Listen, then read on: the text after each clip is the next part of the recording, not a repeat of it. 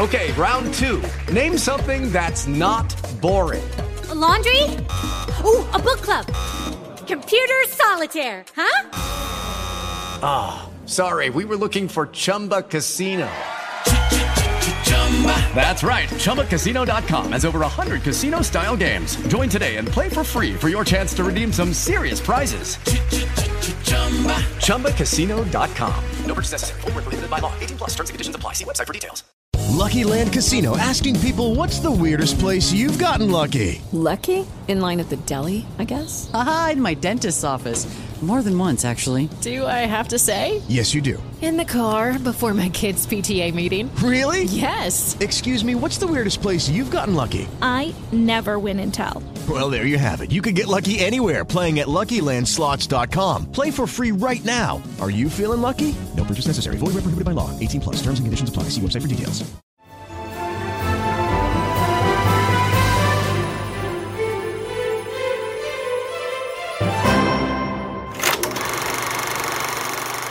Paga, fagli il buono avanti, non ti costa niente, paga. No, deve tornare con la carta d'identità almeno e il questionario in triplice. Ha mangiato le patate per due anni, capisci? Lo vedi che non può camminare? Lo vedi? Lo vedi? E guardalo! A posto tutti! Fuori! Fuori! Fuori tutti per Dio! Ecco la triplice copia, ecco il modulo! Il modulo del cribbio! E mangiatelo il modulo! Eccoci, benvenuti a un nuovo episodio dei Magnifici 7, il podcast di cinema degli ascoltabili.it. Siamo ancora una volta qui, io, cioè Simone Spoladori. E io, Giuseppe Paternò Raddusa. Ciao Giuseppe. Ciao Simone. Senti, siamo come sempre qui eh, per viaggiare tra il passato e il presente del cinema. Che cosa abbiamo sentito, Beppe? Allora, eh, abbiamo sentito una clip da Il Bandito, film del 1946 con Amedeo Nazzari e Anna Magnani, un film diretto da Alberto Lattuada. Lattuada è uno dei protagonisti della puntata di oggi, Beppe, perché? Sì, perché Alberto Lattuada, grandissimo regista italiano, infatti è nato proprio questa settimana, precisamente il 14 novembre 1914. Bene, senti Beppe, eh, Alberto Lattuada è un grandissimo regista, hai detto, però sì. non è un nome eh, così noto. Mm-hmm. al pari dei, dei più esatto, riconoscibili. dei più blasonati. Esatto. alcuni dei nostri ascoltatori potrebbero non conoscerlo. E allora raccontiamo qualcosa su Alberto Lattuada. Allora Alberto Lattuada che purtroppo ci ha lasciato nel 2005 Simo devi sapere che io ho sempre trovato essere un autore molto interessante. Perché in primis perché è stato uno che nel corso della sua carriera è sempre riuscito a reinventarsi in maniera assolutamente sorprendente. Un po' come noi Assolutamente, chissà come saremo tra dieci puntate. allora, I primi film erano film che, che, che, ispirati appunto a delle opere letterarie, erano film che la critica trovava parecchio calligrafici, però nel 1946 arriva questo bandito, arriva questo bandito che è, eh, è un film, Simone, che potremmo definire neorealista. neorealista. Perché neorealista? Perché neorealista perché racconta la storia di questo reduce di guerra che torna a Torino dopo un periodo di prigionia in Germania e trova una città completamente diversa, una città devastata e si reinventa, ahimè, anche lui come gangster per vendicare un lutto familiare, un lutto che riguarda la sorella ed è una storia veramente, veramente moderna, è, è una storia assolutamente dolente, eh, appunto dolorosa, con, con delle cicatrici sì, molto profonde sì. che lui dirige con un rigore unico unico. Sì, con un rigore unico e eh, è un film realista originale, Beppe. Sì. Originale perché ci sono tutti gli elementi stilistici che caratterizzano il cinema neorealista e però ci sono anche degli elementi che testimoniano il grande e profondo amore di un eh, regista come Alberto Lattuada per il cinema americano.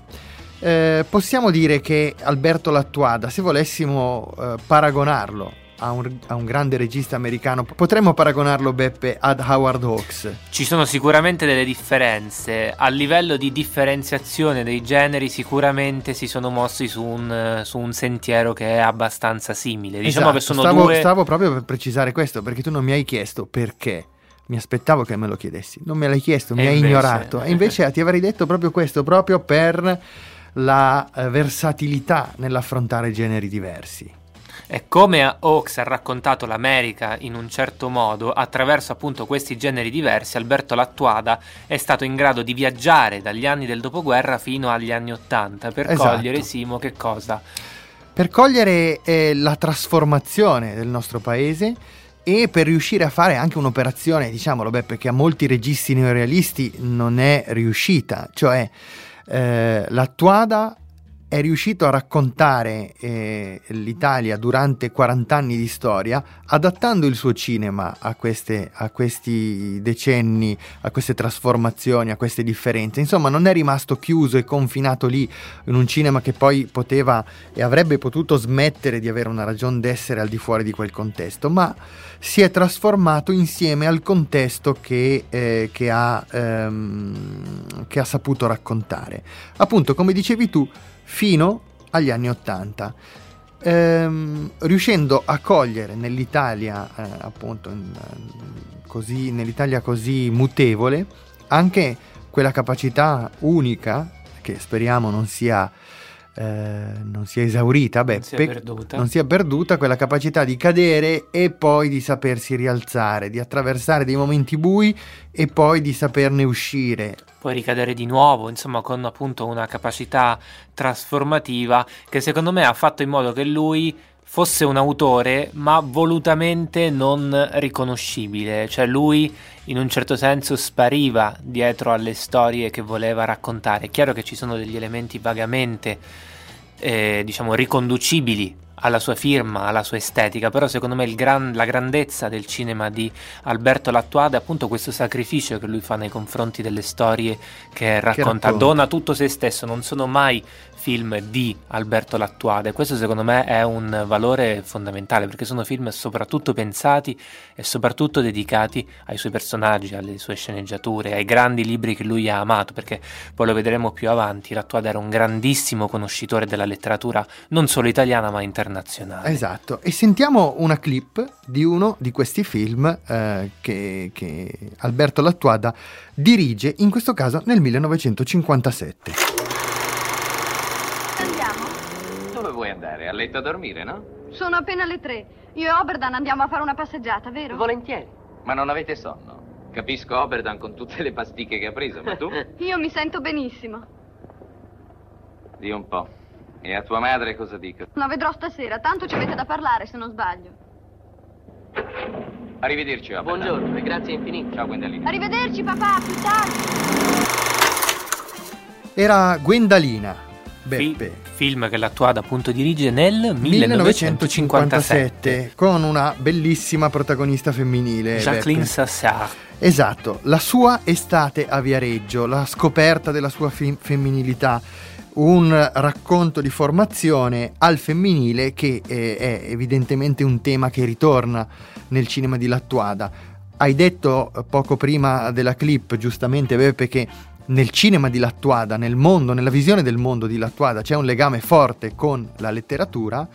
Eh, mi viene in mente, parlando di legami con la letteratura e di film incentrati sulla, femmini- sulla femminilità, la bellissima versione cinematografica di una classica novella di Verga, La lupa, che eh, l'Attuada eh, gira cambiando degli elementi rispetto alla novella originale, no? Sì, perché la- il, il film viene ambientato in, eh, in Basilicata. Ovviamente a differenza di, di, di Gwendalina, con la lupa il discorso sulla femminilità è diverso, perché in questo caso appunto il discorso sulla femminilità è eh, affidato alla manutenzione della carnalità di questa donna matura, la lupa appunto, che si invaghisce del compagno della figlia con conseguenze abbastanza nere che tutti conosciamo. Però non sono gli unici film che permettono all'attuada di fare un ragionamento interessante e modernissimo sulla figura femminile, appunto seguendo questa progressione che va dal secondo dopoguerra agli anni Ottanta. Io penso a un film straordinario per me del 1951 che è Anna,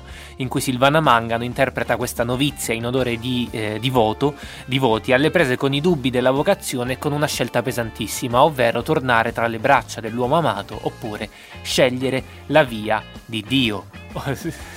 che diciamo sono abbastanza, abbastanza pesanti. Anche però, un po' ecco, inquietante, sì, esatto. eh, come, come l'hai raccontato. Eh, esattamente, però recuperatelo se potete perché è un grandissimo film. Poi c'è un film che è rimasto anche questo nell'immaginario dell'adolescenza femminile che è Dolci Inganni, 1960, protagonista una giovanissima Catherine Spack alle prese con le prime scoperte e le amarezze della vita, amorose e non. Mi viene in mente un altro titolo, Beppe, che ha per protagonista ehm, sempre una figura femminile molto ehm, dolente e disincantata. Anche qui si tratta di un classico della letteratura, si tratta della mandragola Da Machiavelli. eh, tratta da Machiavelli. Eh, la figura femminile è quella di, di Lucrezia, questa donna che viene eh, raggirata apparentemente, ma che in realtà accetta dolorosamente e consapevolmente il, il raggiro. E questo anche a riprova di quello che dicevamo prima, ovvero del fortissimo amore che eh, Alberto Lattuada nutre nei, nei confronti della letteratura. Un amore che continua anche in altri film, penso a Lettere di una novizia che è tratto appunto da Guido Piovene, ma soprattutto Simone ha un mio particolare amore che è La Cicala del 1980 dal romanzo di Natale Prinetto e Marina Daunia, che ha per protagonista una Virnalisi indimenticabile nei panni di un'ex cantante in rovina che appunto è costretta a, a prostituirsi e che vive questo rapporto complesso con la figlia che è interpretata da Barbara De Rossi e con una nomade che in un certo senso incrocia il suo percorso di vita che è la cicala che dà il titolo al film. Bene Beppe, abbiamo ripercorso buona parte della carriera di Lattuada, ma eh, mi viene in mente un titolo, un altro titolo che, eh, che forse ti è sfuggito, che è Luci del Varietà. Ah cavolo, mi hai beccato. Luci del Varietà, un disastro al botteghino, Peppino De Filippo che interpreta il capocomico di una compagnia di rivista e Giulietta Masina che la interpreta, appunto. interpreta la, sua, la sua fidanzata. Eh, film che l'attuada però codirige con un altro, anzi con il grande maestro del cinema italiano. Federico Fellini, che insieme loro avevano collaborato a una serie di, di- di- di progetti, di soggetti, di sceneggiature, co-dirigono questo film che è molto complesso dal punto di vista produttivo, i due se lo autoproducono dopo che altre case di produzione si tirano indietro, però cosa succede? Il nervosismo, i guai con la produzione fa sì che i due a riprese terminate decidano di separare le loro strade e di dirsi ciao ciao. Quindi possiamo dire che nel 1950 questo film sancisce la separazione di questo interessante connubio di due registi che poi hanno preso due strade che sono Completamente completamente diverse. Allora Beppe, adesso ascoltiamo un'altra clip e poi, avvolto nel mistero, il nostro ospite di oggi che parlerà con noi di Alberto Lattuada. Anzi, il nostro ospite o la nostra ospite. Mistero. Mistero. Thank you.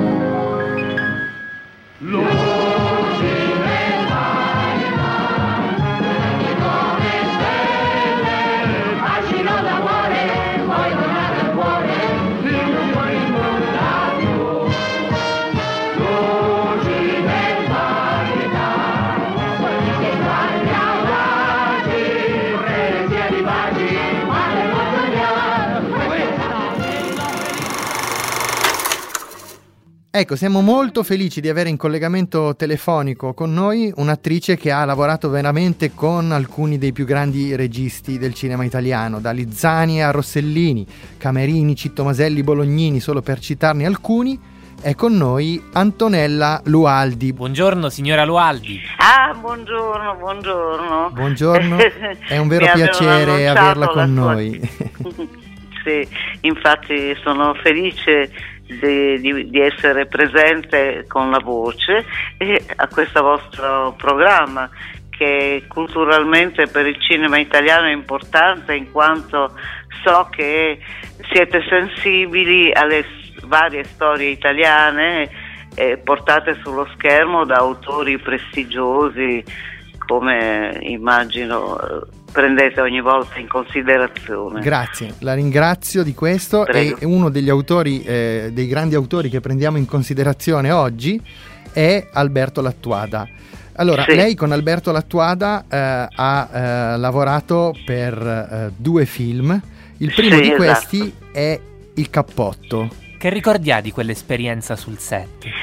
E di quel set io ero, era il periodo dell'impacciamento, così lo chiamo il mio, perché ho incominciato a fare il cinema senza alcuna preparazione di recitativa, né, non avevo eh, imparato niente, né, fui presa, diciamo, come si suol dire, dalla strada eh, e messa sul set. Mi sono trovata a fare il personaggio di questa figlia di un sindaco fidanzata con un, con un ragazzo proletario, eccetera, e dove ci sono varie cose, quindi eh, varie situazioni e mi sono trovata bene per la regia di, di Lattuada è stata sensibilissima, molto severa nel contempo, cioè lui non transigeva nelle, nelle scelte di movimenti, nella regia per gli attori, per i tecnici, tutti sotto suo, i suoi ordini era perfetto, è veramente un regista perfetto che poi ha dimostrato anche nei film precedenti al cappotto e a quelli successivi. Ecco, mm, volevo capire un po' di più com'era eh, il modo di lavorare di Lattuada eh, con gli attori. Lei lo ha descritto adesso come un regista, diciamo, molto esigente, anche molto severo, con le idee molto chiare. Ehm, ecco, che tipo di lavoro faceva insieme agli attori sui personaggi? Ha qualche ricordo in particolare su questo aspetto? Ma in questo film faceva un ruolo, eh, diciamo, e mi concentravo soltanto sul mio personaggio perché non, non ero in condizioni di giudicare, di avere la, la lucidità di capire gli altri perché ero agli inizi, cosa che accade dopo una lunga esperienza succede agli, agli, attori di poter diventare a loro volta dei bravi registi e io avrei voluto forse fare qualcosa nella regia, ma non è facile già per una donna che, che riesca a, a intraprendere questo, questo, percorso. Però eh, ci vogliono degli aiuti anche da, da più persone, è difficile per una donna sguarnita diciamo come ero io, io non avevo mai avuto né agenti né, eh, né, né mariti produttori o registi, quindi niente, la Tuada era, era gentile, poi dopo c'è stato nel secondo film con una maggiore esperienza ho potuto capire meglio tante altre cose insomma ecco, il no? secondo film ricordiamolo è Una spina nel cuore eh, del Sì. 1986 quindi eh, diversi molti anni dopo, eh, dopo il cappotto e questa spina nel cuore è stato tratto dal romanzo di Piero, Di Piero Piero Chiara. Chiara, sì.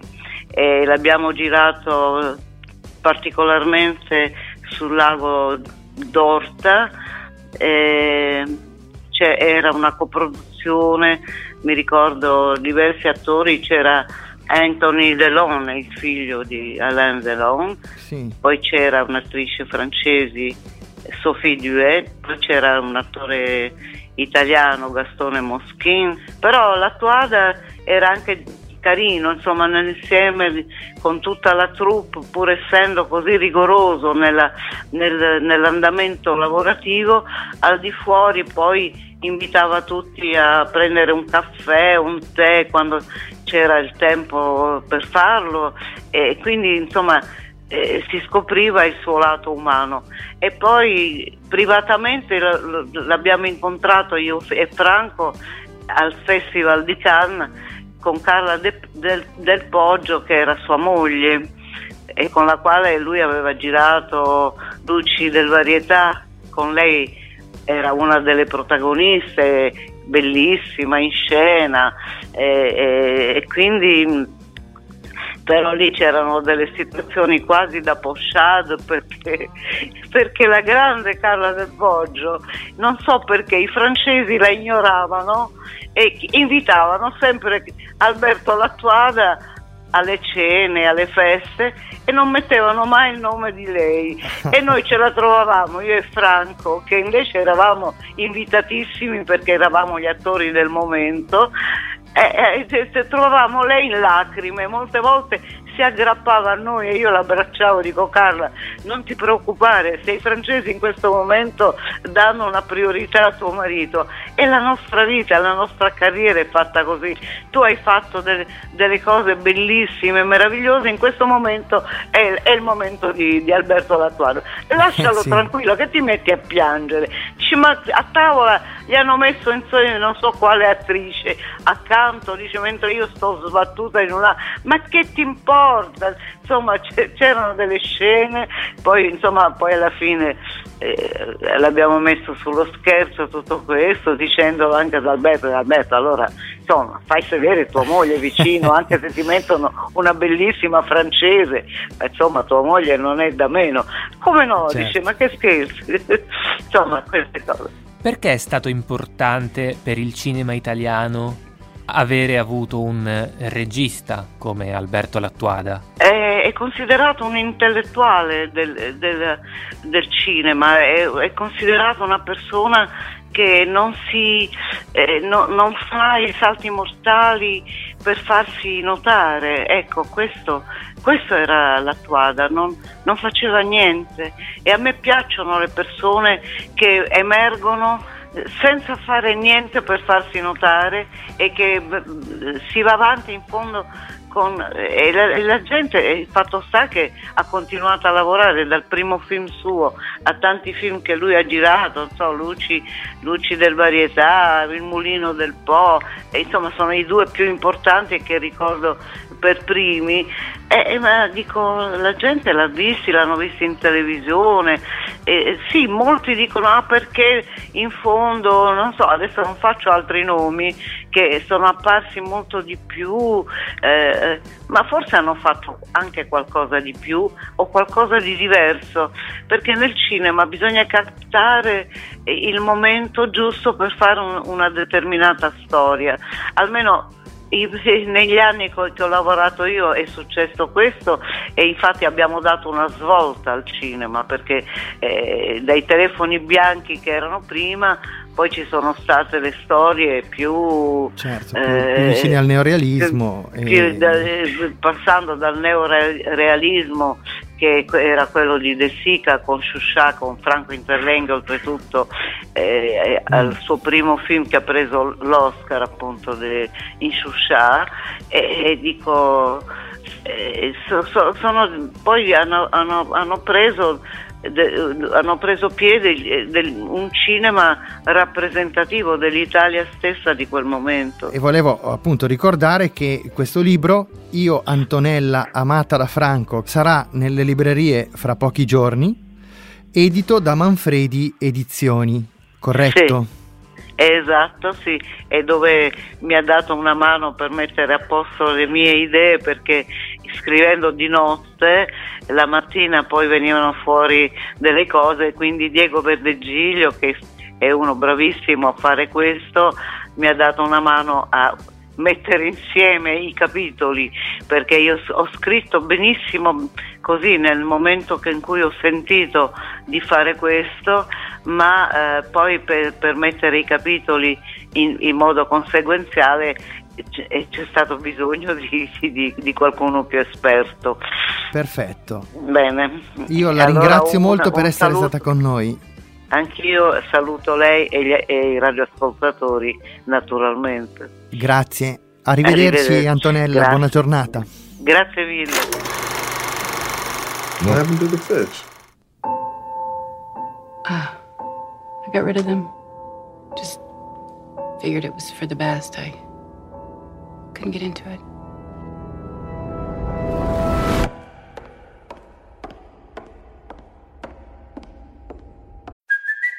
It's Kaylee Cuoco for Priceline. Ready to go to your happy place for a happy price? Well, why didn't you say so? Just download the Priceline app right now and save up to 60% on hotels. So, whether it's Cousin Kevin's Kazoo concert in Kansas City, go Kevin, or Becky's Bachelorette Bash in Bermuda, you never have to miss a trip ever again. So, download the Priceline app today. Your savings are waiting. Go to your happy place for a happy price. Go to your happy price, Priceline. You were employed at the Homecoming Transitional Support Center? How do you feel? Happy. Okay, round two. Name something that's not boring. A laundry? Ooh, a book club. Computer solitaire, huh? Ah, sorry, we were looking for Chumba Casino. That's right. ChumbaCasino.com has over 100 casino style games. Join today and play for free for your chance to redeem some serious prizes. ChumbaCasino.com. No purchase necessary. Void where prohibited by law. 18 plus terms and conditions apply. See website for details. What we're seeking here is information. What were your duties there? I don't know. You don't know. I know why I'm here. I want to be in compliance with all this. Compliance? Have you ever forgotten something? Something big? You think this is the place where they want to help us out? We're here to help them. Ritorno a casa, traumi, guerra, segreti. Che altro dire, Simone? Eh, che altro dire, Beppe? Io credo che siamo davanti alla serie dell'anno. Lo posso? Posso dirlo? Adesso, adesso capiremo perché. La serie dell'anno è Homecoming, che è stata da poco rilasciata su Amazon Prime Now Video, quello che è. Comunque, Video, video. eh, Amazon Prime Video, bene. E la serie dell'anno è, es- è l'equivalente di quello che per me l'anno scorso è stato eh, Mindhunter. Mhm, Solo che qui non c'è David Fincher. Ma facciamo un attimo un, Un passo un- indietro. un passo indietro. Allora, Homecoming è una serie televisiva americana creata da Ellie Horowitz e Mika Bloomberg, che ha una Esatto. storia particolarmente interessante. Perché è particolarmente Simone? interessante per noi. Assolutamente. per noi dei Magnifici Sette, ma soprattutto per noi degli ascoltabili. Perché è una serie televisiva che è tratta, e credo sia la prima volta in assoluto che questa cosa accade. accade, tratta da un podcast omonimo, podcast che si trova e disponibile su Gimlet Media. Ehm, in questo podcast, così come nella serie televisiva, viene raccontata la storia di questa eh, psicologa, di questa psicoterapeuta che si chiama Heidi, che viene eh, ingaggiata, assunta da una eh, azienda, ehm, così da un'azienda privata che avvia questo progetto, il progetto Homecoming. In cosa consiste il progetto Homecoming? Come dice il nome stesso del, del progetto, cioè ritorno a casa, lo scopo è reintegrare i veterani di guerra che, tornati dal- da questo conflitto eh, in, in Medio Oriente, non ho capito di quale conflitto si, si tratti, Beppe, guardando la serie. Probabilmente in Iraq, in Afghanistan, non lo so, Eh beh, non viene... niente, non viene particolarmente Non viene posto accento su questo, si indicato, ragiona su altri su soffrono altri di stress post-traumatico. Post-traumatico. Ehm, però il, racconto delle sedute di eh, Heidi con questi, con questi veterani di guerra viene intervallato da immagini che provengono dal futuro, quattro anni dopo. eh, un, eh, un esponente, un, un funzionario del Ministero della Difesa indaga su questo eh, misterioso progetto Homecoming. Misterioso, capiamo da subito che c'è qualcosa che non va, c'è qualcosa che non torna e in questo futuro capiamo che eh, Heidi probabilmente non ricorda esattamente tutto quello che è successo quattro anni prima. Non svelo di più, Beppe, non svelo di più perché è una serie thriller eh, straordinaria che merita di essere goduta, scoperta puntata dopo puntata. E a questo punto vi invitiamo, oltre a scoprire Homecoming, anche ad ascoltare il podcast di Gimlet Media, in parallelo ovviamente a quelli che già ascoltate su Su- www.gliascoltabili.it. Esatto. E perdonando il momento smaccatamente autoreferenziale, Simo, secondo me è il caso di dire che Homecoming eh, si regge, o comunque è eh, molto lodevolmente interpretato da un'inedita Giulia, Giulia Roberts. che di fatto sancisce, che è un verbo che ho già utilizzato oggi un'altra volta, il definitivo. ancora, lo so. No, no, no, speriamo di no. Sancisce il definitivo approdo di Hollywood nel mezzo televisivo, non solo nel mezzo televisivo, in questo caso nel mezzo streaming legale. Quindi non voglio dire che si tratti di una rivoluzione copernicana, ma nel 2018 il glamour non è più soltanto confinato sul grande schermo, ma è anche appunto visibile su questa tipologia di piattaforma. Non è la prima volta ovviamente che un divo lavora per la televisione, adesso però è diventata una prassi quanto più consolidata possibile, ovvero i grandi ruoli molto spesso Simo, si trovano più facilmente in televisione, servizi appunto offerti come in servizi che vengono offerti da piattaforme come Amazon o Netflix, piuttosto che Certo. sul grande schermo. Sicuramente il ruolo di Heidi per un'attrice è grandemente stimolante. Non so tu come la vedi. Io credo che sia una delle performance più interessanti dell'intera carriera di Giulia Roberts, Beppe. E trovo che anche il cast di contorno Bobby sia, Cannavale, eh, certo, ci- eh, Marianne s- Jean-Baptiste. Sissy Spacek e altri, altri grandi attori sono eh, tutti di livello altissimo. E di livello altissimo è anche la regia di Homecoming che è firmata da Sam Ismail, che eh, è il regista conosciuto soprattutto per avere diretto eh, Mr. Robot. E questo pone un'altra questione fondamentale, e cioè, dal mio punto di vista, diventano, ehm, acquisiscono un valore ulteriore le serie che presentano un unico regista. Salvo alcune eccezioni, Mhm. eccezioni di serie che soprattutto nei- negli anni passati hanno avuto uno showrunner particolarmente forte, penso, non so, Breaking Bad, a Mad Men, ehm, ma eh, queste serie diventano molto eh, interessanti soprattutto quando a firmarle è lo stesso regista che firma tutti gli episodi, come in questo caso, dando un'impronta estetica molto forte al prodotto. Gli aspetti che riguardano la, la parte della storia ambientata nel futuro sono eh, incastrati in un frame quadrato, in un formato 1 a 1 Uno a uno. che comprime e comprime in maniera coerente con la storia, una storia in cui eh, questo lo possiamo, diciamo, tra virgolette, Sì. spoilerare, si ha a che fare, diciamo così, con dei limiti di memoria, quindi con un limite, una barriera eh, nella, nella memoria dei personaggi e l'incapacità di andare oltre questo limite. Il formato 1 a 1 rende perfettamente metaforicamente questo senso di claustrofobia psichica che è accentuato ulteriormente da questa durata compressa, che compatta in maniera, dal mio punto di vista, superba proprio questo aspetto e compatta soprattutto le dinamiche che finiscono per creare tensione. Sì, sono d'accordo, sono d'accordo soprattutto sul fatto che questo formato non sia un vezzo estetico fine a se stesso, ma sia eh, assolutamente funzionale a quello che è la filosofia di Homecoming, a quello che è appunto il suo eh, principio guida. Quindi su questo siamo assolutamente d'accordo. Senti Simone, io credo che sia arrivato il momento di evitare di continuare a parlarci noi due, a meno che tu abbia qualcos'altro da dire su Homecoming. No, io direi che le cose che ho da dire le, eh, le- le dirò alla nostra ospite. Esattamente, che è Eugenia Fattori, grandissima esperta di serie TV, autrice presso Seriangolo, che è in collegamento con noi. Ciao Eugenia! Ciao, ciao a tutti. Ciao Eugenia, anche da parte mia sono Simone, ciao. Ciao, ciao, ciao. Simo, allora non mi sono dimenticato di aggiungere altre frecce all'arco di Eugenia che oltre a scrivere per Seriangolo scrive anche per Point Blank, da poco per Esquire, giusto Eugenia? Sì, esatto, esatto, tipo da due giorni, quindi proprio veramente da poco. E poi il lunedì è in diretta su Radio Città del Capo, eh, appunto questo network di radio popolare in onda a Bologna. Esatto Eugenia? Esatto, esatto.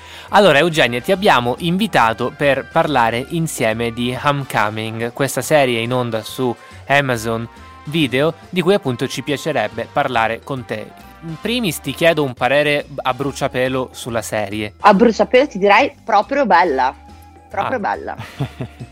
Allora siamo perfettamente Siamo allineati. assolutamente d'accordo. Perché ti è piaciuta? Ma devo dire che io non ho quasi trovato nessuno che non sia allineato con questo parere perché credo che sia un raro caso di serie che incontra veramente in pubblici di gusti diversissimi. Mm. E perché comunque io premetto che io sono una grande fan del podcast originale e che eh, l'ho seguito molto e che lo amavo particolarmente, un po' perché comunque era qualitativamente molto alto, un po' perché ho amato molto la storia. devo dire che ero partita molto, molto, molto, molto, molto sospettosa su come l'avrebbero potuto fare. E invece il risultato... E invece, e invece devo dire che chiamare uno come Sam Esmail a dirigere una, un tipo di cosa del genere che comunque originariamente si basava esclusivamente sulle voci, sulle performance degli attori e su una regia, appunto una regia di podcast che era già di per sé un'ottima regia, un'ottima sceneggiatura.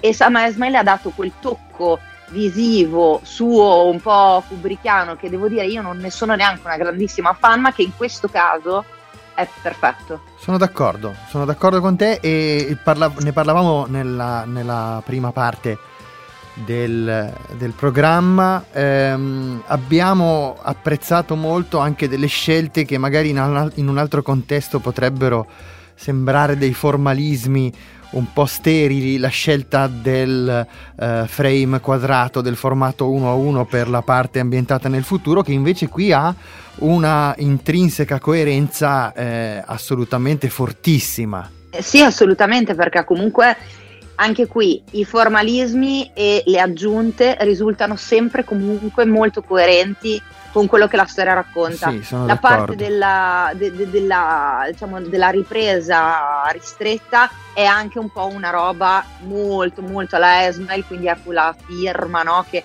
però in questo caso secondo me ci sta. Ci sta e prima abbiamo detto che l'abbiamo trovata coerente anche rispetto alla durata eh, anch'essa ristretta delle puntate, la scelta un po' anomala per un, per un dramma eh, di puntare su questa durata di 30 minuti che in un certo senso ci ha ricordato proprio la, la dimensione del frame quadrato ristretto appunto. Sì, assolutamente vero. Poi devo dire che io mi faccio ultimamente mi faccio sempre questa domanda di chi ha deciso a un certo punto della storia che i drama dovevano essere, dovevano essere lunghi e le comedy esatto. dovevano essere brevi. Brevi. Chi lo sa? In realtà il dramma funziona benissimo, specialmente nel formato seriale, anche con degli episodi molto brevi.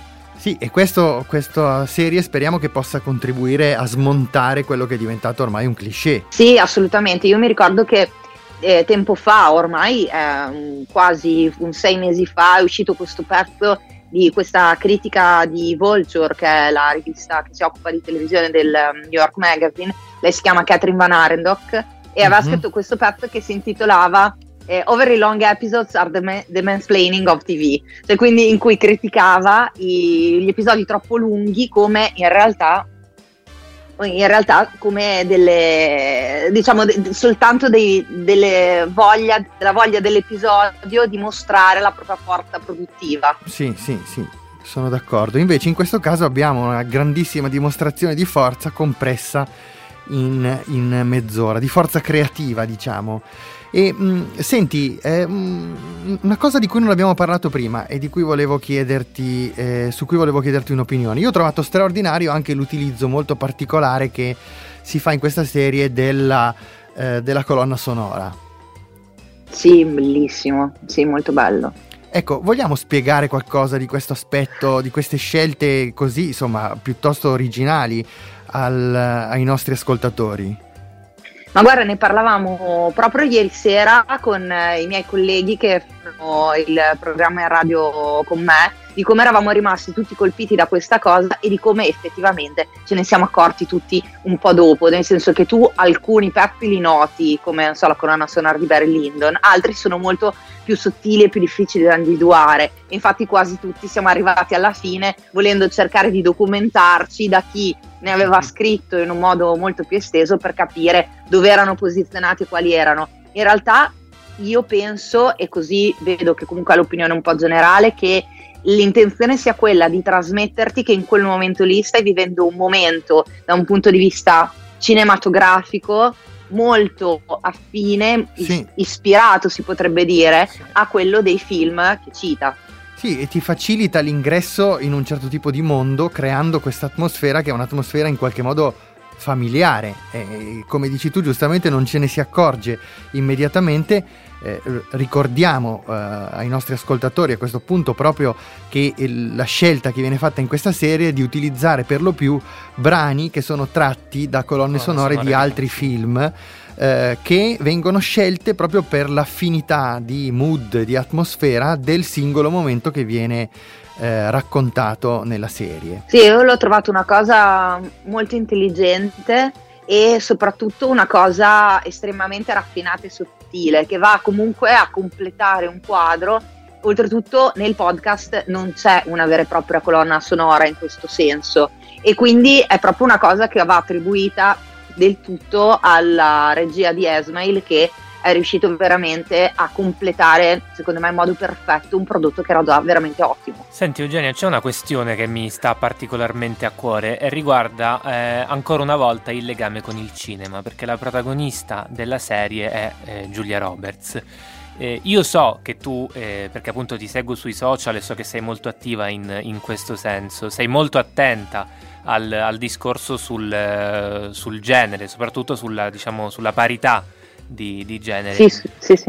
Eh, abbiamo visto che eh, Giulia Roberts, che è, è, possiamo dirlo Simone, è stata forse la più grande star che abbiamo avuto negli ultimi 30 anni dal punto di vista cinematografico, approda non in televisione ma approda come protagonista di una serie disponibile in streaming. Non è l'unica, però sicuramente è la più grande e diciamo si inserisce in una linea di tendenza che vede altre colleghe, diciamo dello stesso spessore, mettersi a confronto con ruoli televisivi. Io e Simone ne abbiamo parlato in parte nella, nella, prima, appunto, nella prima parte del programma, però volevo anche confrontarmi con te. Adesso i ruoli stimolanti per le attrici si trovano soprattutto in medium che non sono il cinema. Penso adesso eh, a, a Catherine Zeta Jones che sta debuttando con un'altra serie su Facebook Watch, il servizio di streaming di, di Facebook. Penso appunto a Jessica Lang con Ryan Murphy, penso a tantissime eh, star che si sono reinventate. Ecco, tu come la vedi? Sì, poi soprattutto parliamo di attrici, come si diceva una volta, di una certa età Esatto. Quindi eh, la realtà è che i ruoli femminili nel cinema per le donne che hanno superato i 40 sono pochi.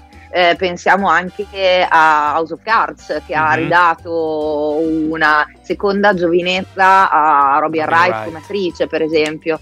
E secondo me è soprattutto una questione meramente produttiva, cioè il fatto che eh, da una parte il cinema è ancora fortemente dominato da un'ottica molto eh, antiquata, eh, che parte dall'idea che il pubblico generalista si identifichi con il pubblico dei maschi bianchi eterosessuali, per cui tutto ciò che potrebbe essere eh, turbante o non incontrare il gusto del pubblico generalista chiaramente viene visto come un pericolo, oltretutto perché c'è da dire che l'investimento economico produttivo in un film, specie se si tratta per esempio di un blockbuster, mm-hmm. è molto più alto, il rischio è altissimo.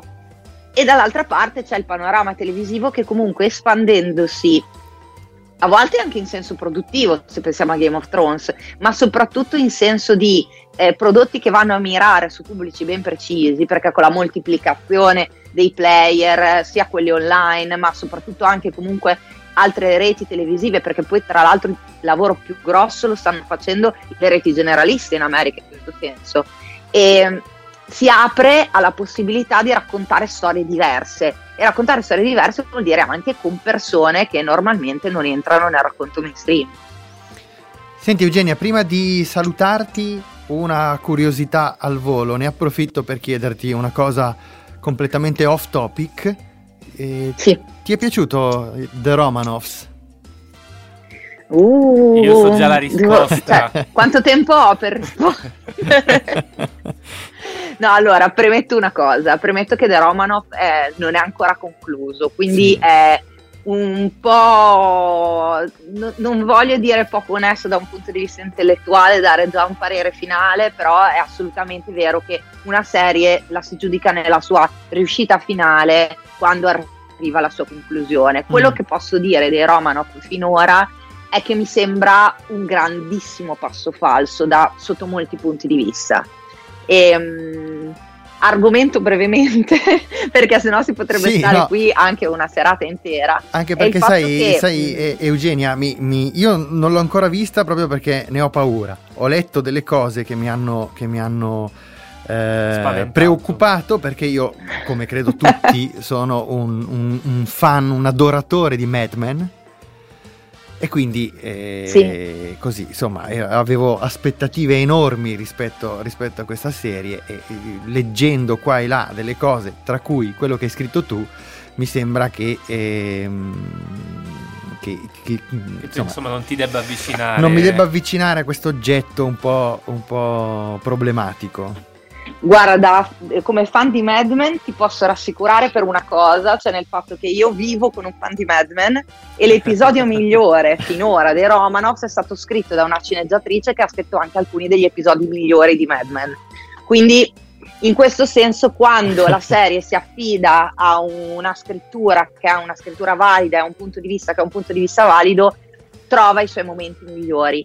Il problema secondo me è alla base, cioè nella- nel senso di questo progetto. Cioè Romanov è un progetto eh, con un budget enorme che è stato a rischio cancellazione perché ricordiamolo era prodotto dalla Weinstein Company, quindi Amazon si è fatto carico della produzione integralmente ed è tutto stato fatto ovviamente perché Weiner è un- una leggenda vivente da un punto di vista seriale e quindi lui ha un credito enorme da questo punto di vista. Il problema è che questo credito lui l'ha usato per qualcosa che è eh, da una parte poco più che un divertissement, sono eh, piccole scenette, piccole storie che raccontano di un mondo che oltretutto è anche eh, un mondo un po' Woody Alleniano, no? con ricchi con problemi da ricchi, che eh, se vogliamo non è neanche tanto una cosa di un'urgenza estrema da raccontare, questo si può dire.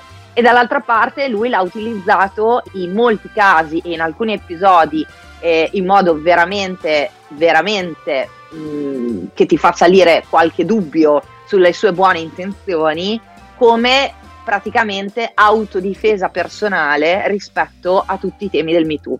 Questa è una, secondo me, disonestà intellettuale molto grave. Ok, Beh, eh, penso che non lo vedrò a questo punto. Io sono parzialmente. Io sono No, abbastanza. io sono una fan del vedere tutto, cioè nel senso che io sono dell'opinione che bisogna vedere anche le cose che pensi che non ti piaceranno, perché comunque almeno hai dei, come si dice, dei picchi negativi a cui fare riferimento quando poi vedi le cose belle. Hai ragione, È ma una è, bella filosofia. è una bellissima filosofia, ma è- era anche la mia filosofia. Poi purtroppo, dico una cosa da vecchio, con l'età questa, questa filosofia mi è, mi è scomparsa. Sento di non avere più Cioè io vi dico tempo. solo che sto guardando Mayans, per cui cioè, io sono Addirittura. proprio veramente, veramente votata alla causa. Bene, Eugenia, grazie per essere stata con noi. Quando ci apriremo ad altre serie TV, sappiamo chi contattare. ecco. Assolutamente, guarda, ci sarò sempre volentieri. Bene, grazie, Grazie, mille, Eugenia. a presto. Un Ciao. abbraccio. Grazie, ciao, ciao. Ciao, ciao. ciao. Bene, salutata Eugenia Fattori, che ringraziamo ancora per essere stata con noi. Simo, che dire?